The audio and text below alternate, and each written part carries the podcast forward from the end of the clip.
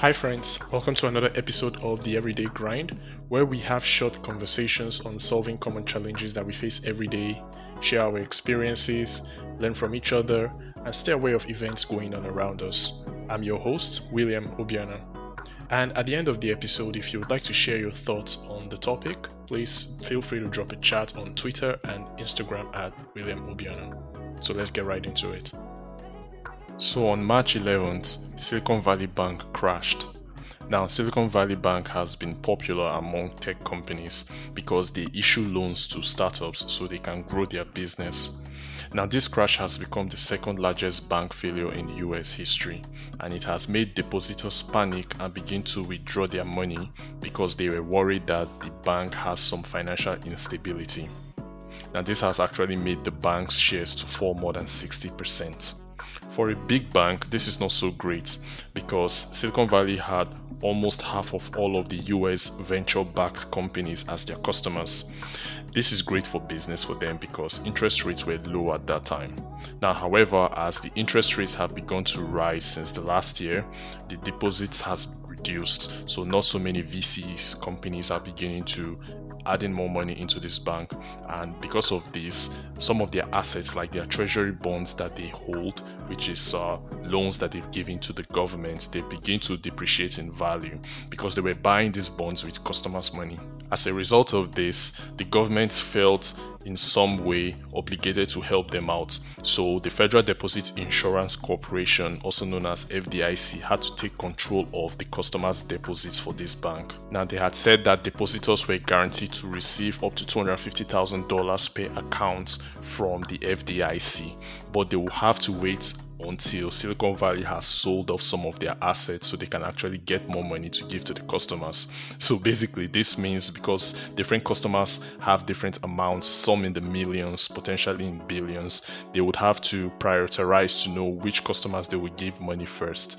And this is going to mean that some customers who have lower money in the bank might not be able to see any of their money. They may have to be depending on any of their payroll activities to get more money into their accounts or take out more money from the bank.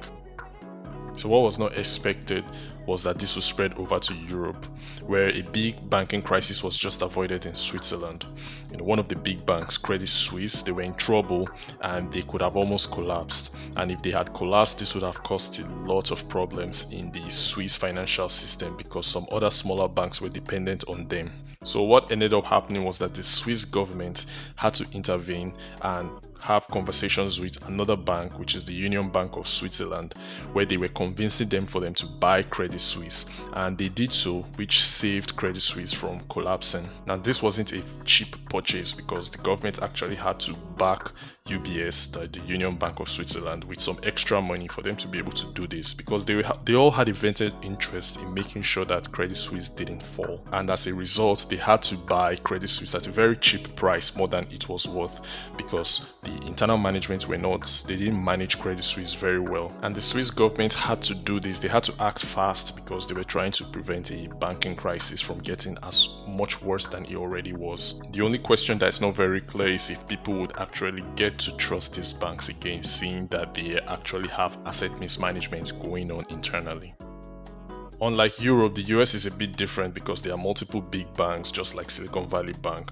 And the most recent was Signature Bank, which also joined Silicon Valley in this crash. And people were worried that multiple banks would actually begin to be affected as well, just like a sickness. And to prevent this, the FDIC had to intervene again by giving out a bailout. Although they say it's not a bailout, but it is a bailout where they use taxpayers' um, money to save a company or a bank that is in trouble. Now, the because the government is saying that it's not a bailout, because what they are really going to do is they will take the trust funds that the bank puts money into and use it to pay the clients back. So the clients will get the money back, but the banks will not get money back. So what they are essentially saying is that people who invested in these banks have lost their money, the banks themselves have lost their money, the executives running these banks will get fired. So only the, the customers of these banks will get their money back. However, where things start to get interesting is that the government is telling these banks that they would have to pay them some extra money to cover up for this loss that they had gone through. And the banks are supposedly claiming that they would have to use their clients' money to pay the government back. So the government is basically telling the bank to pay them the money that they're going to use to pay their clients, and the bank are deciding to charge their clients to pay the bank to pay them back. So it almost feels like a circle. At the end of the day, it's still the taxpayers that are going to be affected by this.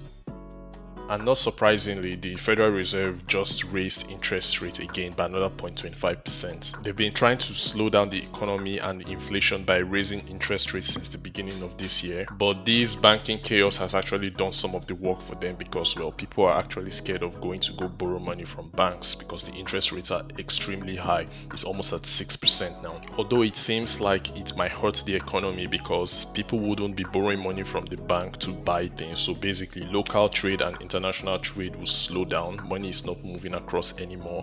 But in the long term, it's going to give enough time for things to calm down and then interest rate can reduce so people can actually begin to have you know purchasing power once more. So for now they're keeping interest rates as it is, but they are currently discussing to see if they will be changing their mind in the near future to see if something can happen. Maybe they can change a couple of policies, you know, that will be able to make things improve in the economy. So let's see what their next move would be in the coming weeks and how it's actually going to affect us financially.